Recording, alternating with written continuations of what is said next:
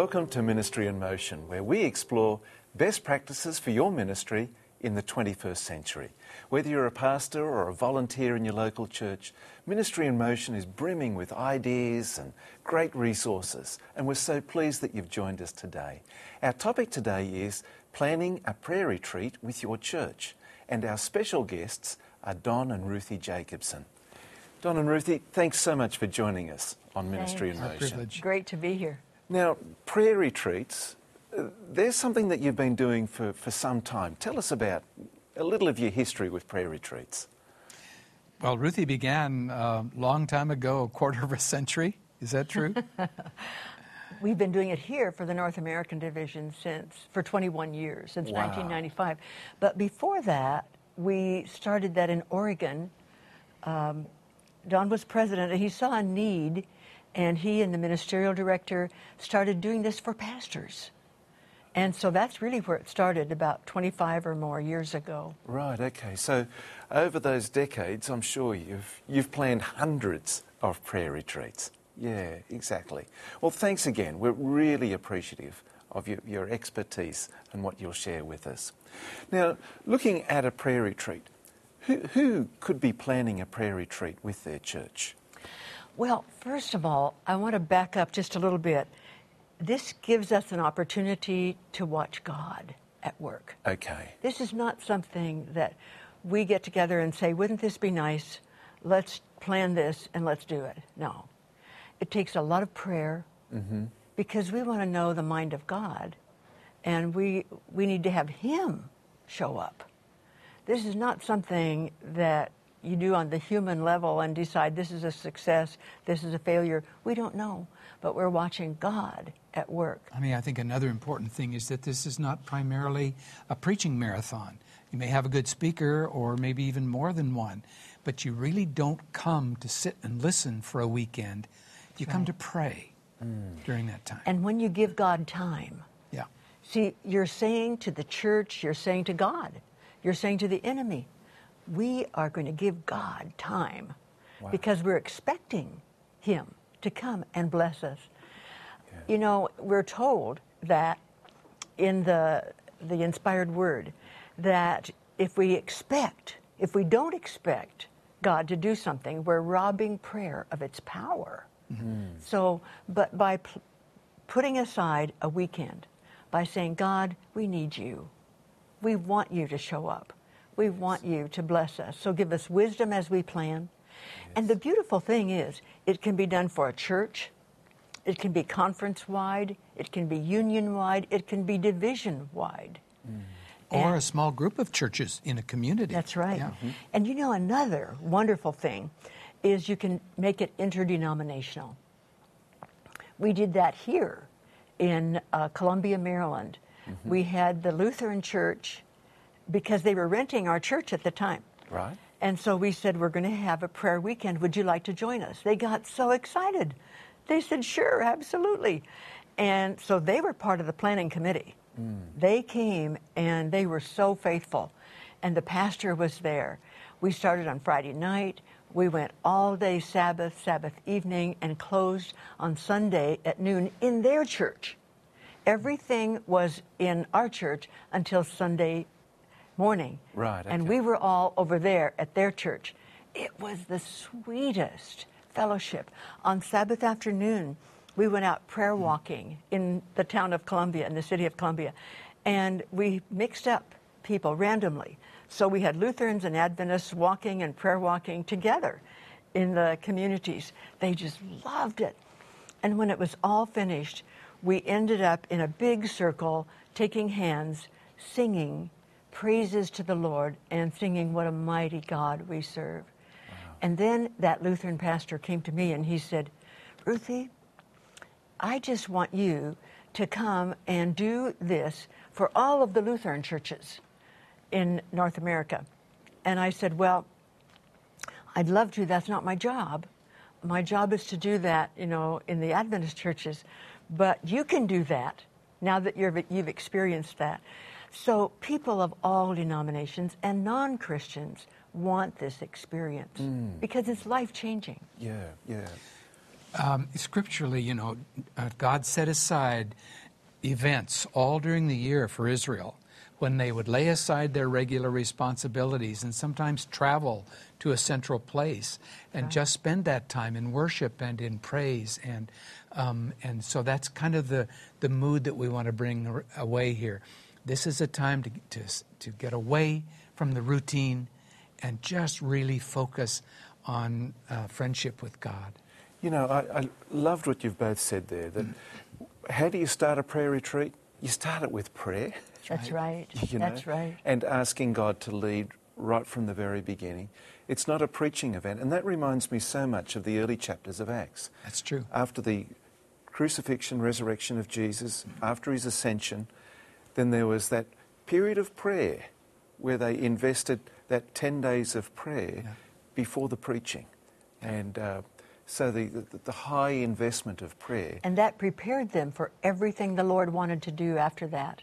Precisely. They continued in prayer. Precisely. But yeah. that was that enabled the Lord to bring Pentecost. Yeah. We, we usually say that Pentecost began with the outpouring of the Holy Spirit. No, Pentecost began with a prayer meeting.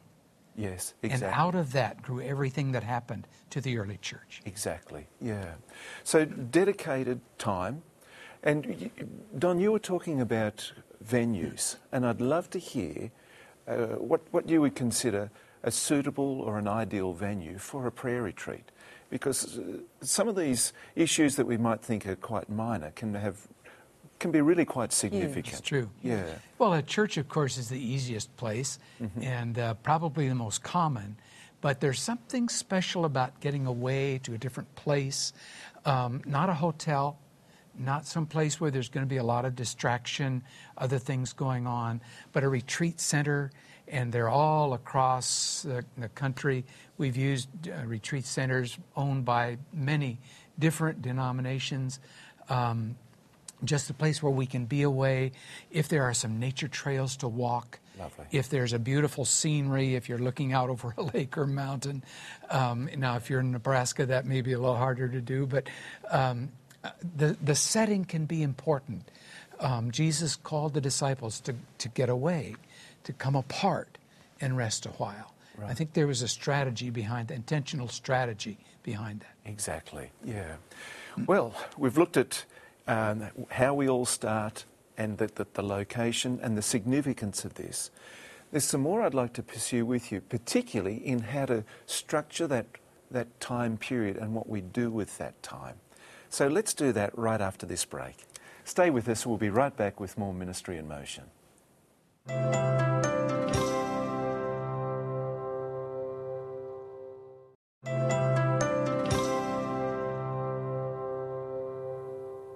Welcome back to Ministry in Motion. Our topic today is planning a prayer retreat with your local church. And our guests today are Don and Ruthie Jacobson. Now, we've, we've looked at a few things, but let's look at the, the timing. Now, typically, I presume a prayer retreat is normally over a weekend, a, Friday right. through to, Usually. to a Sunday. Yeah. Now, walk us through what, what do you like to, to do with, with those two and a half days? Well, there are some principles, I think, that can guide us in the planning of a prayer retreat. One is plan for participation. Plan for participation. People want to come for fellowship, for prayer. They want to learn some things, but, but they need to participate because you will not only learn, but you will go home and do something if you've done it there that weekend. Mm. But if you just heard about it, when you go home, you'll probably forget it. You know, when you hear about it, you might think, oh, that's a great idea, I'd like to try it. But if you don't do it, it doesn't mean as much. I'd like to begin on Friday night with a prayer service. And I like to get them into Scripture. I even like to go to a Scripture like the Triumphal Entry. Now, this may mm-hmm. surprise you because you think, prayer in the Triumphal Entry? Yes. I like to put people in random small groups. And how big? Oh, four or five, not very big. And I tell them, now relax. Mm-hmm. Nothing is going to be expected of you. Be, you'll be comfortable. Just work at your comfort level. But I may read just a text like. Share with us the passage. Which, which okay. passage are you thinking? All right. Matthew 21. Right. Matthew 21. Uh huh. And I start with the passage in verse 9 that says, The multitudes went out praising God. Hosanna to the Son of David. Blessed is he who comes in the name of the Lord. Hosanna in the highest. And then I stop right there. And I will ask them, in your little group, whoever would like to just have a short sentence or two, prayer of praise. Mm. Because praise is brings the presence of the Lord. Mm. In Psalms, God tells us he inhabits the praises of his people. So we begin with praise, just like they did for Christ. Right. Praise God from your heart and whatever you want to. Praise him for who he is, what he's done, but just a short sentence. And then those in the in the group who would like to just join in. Don't give them too much time. Okay. And I tell them, now you may not all have had an opportunity to do this, but I'm going to stop you and read the next verse. Right. And God hears your silent prayers if you weren't finished. See, it keeps it going, it keeps it moving. There's not a lag. And people are in, still in their small groups? Yes. Okay. Oh, yes. Yeah. Then I go to the next verse. This is Matthew 21 and verse 10. This is, no, I go back to verse 7, Okay. and where Christ asks the disciples to go and get the donkey. All right, okay. And, and I just read that. They laid their, they brought the donkey, they laid their clothes on him and set him on them. And then um, the thing that, the, the, the point that I make here is that the disciples obeyed. They didn't understand what was going on. They may have had an inkling, but they obeyed. Uh, this strange assignment, you know, go get me a donkey. I mean, it's Exactly. like going to a used car lot and saying, I'm going to borrow this car for a little while. Yeah. And, and yet it says that they let them go. And so the, then- the people who owned the donkey released it to the disciples because they were being obedient to Christ. And then they, we, they pray short prayers for obedience, asking for obedient hearts. Then we jump down to the 10th verse where it says, The people said, Who is this? And they tell them, uh, This is Jesus of Nazareth. In one of the versions, it says, All of the city was stirred. So we stop right then and we say, Lord, stir us, stir our church, stir our community, stir this conference, stir in any way that you want to. And people are praying, they're crying out to God and pleading, but it comes from Scripture. Lord, show me how I can be an agent by which you want to stir this community or stir my family Right. or stir my own journey. Mm-hmm. And then verse 12 talks about how he cleansed the temple. And we stop right then and just ask for forgiveness. Cleanse As this a church, temple. yes. Cleanse this temple, cleanse this church. Make us more compassionate. Make us caring people, care about the community, however the Lord leads. And then there's healing, but there's just everything in this passage of Scripture. And they pray together. And you know, How long will you spend on that passage? oh, 20 minutes, maybe 25 minutes. And they're amazed because the time goes so fast. But they're participating. And then on Sabbath morning, they come Okay, early. so that was Friday night. Friday night. Okay. And s- s- Sabbath morning, we've got before breakfast or after breakfast? I have them come, well, it can be either way. Okay. It can be 7 o'clock. Right. And there'll be somebody there that will lead in a few uh, thoughts from Scripture. Or it can be a prayer walk before that, Right. if the weather permitting. Just briefly explain for us, Donna, a prayer walk. What, what, what do you have in mind? It depends on where you are, but in this setting, it would simply be a prayer um, walking around in the camp, in the beautiful surroundings of the camp, and ask the Lord to, to make His presence felt there. There are some who come, Lord, with heavy loads. Um, take those loads from them. Some come with problems they need help in solving. Um, but we just want to thank you for the beauty of this place. Right, We know that you're here. Yeah. Just do whatever you want to do within us that needs to be done. And pray over the meeting room. Pray at the pulpit. Pray over the benches or the pews or whatever. We had uh, a retreat for six, the education department Right. did that for 6,000 teachers who came to Nashville. And every chair was prayed over. Wow. People walked up and down those aisles praying for those people. And we had uh, an anointing afterward. that was so meaningful because people are anointed for service. Okay, so this is still early on the Sabbath morning, and then we, I really want to hear what happens for the rest of the Sabbath. But we've got to take a break right now, Okay. and we, we'll be right back. Right. Stay with us. We'll be right back with more Ministry in Motion.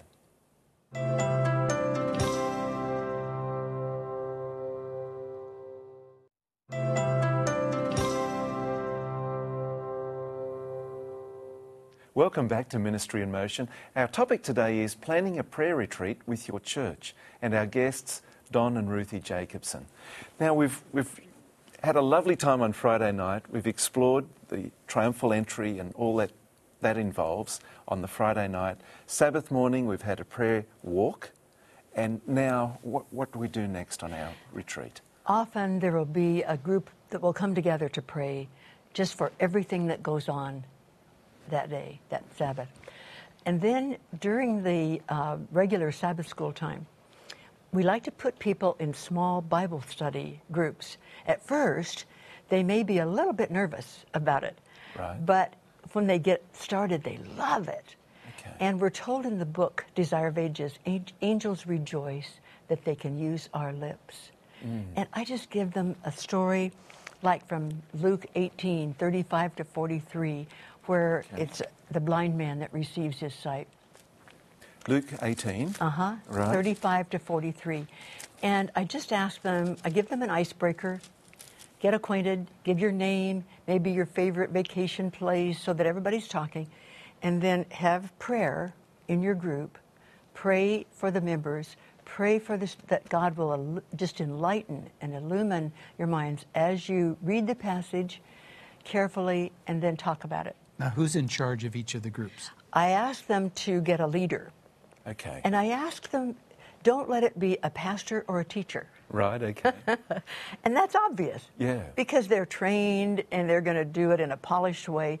No, we want to show that anybody can lead a and small group. participation is key, isn't it? Absolutely. Everybody needs to be participating. So that's why we start out with the icebreaker.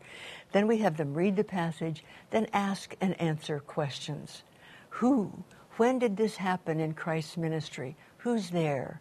How? What, what happened? What's the story? And I tell them, be sure when you're discussing, stay in the story. Don't mm-hmm. start the application yet. Yeah. Okay. The temptation is to say, "Oh, that reminds me of something that happened just this week. Don't go there." And but you know, I hear them laughing. Sometimes there are tears. Mm. Sometimes they stop and pray. It's just a sweet experience. So this is to- a, a, Bible study prayer time. Yes. Yeah. Yes. And they stay in Scripture. And the whole point is what can you learn about Jesus? Mm. What can you learn about this passage? And then I'll give them about, after they've done this for 15 or 20 minutes, I stop and say, okay, you have one minute. Choose what to your group was the most important point, spiritual lesson you learned. And then get somebody to come up to the front and share that with everybody.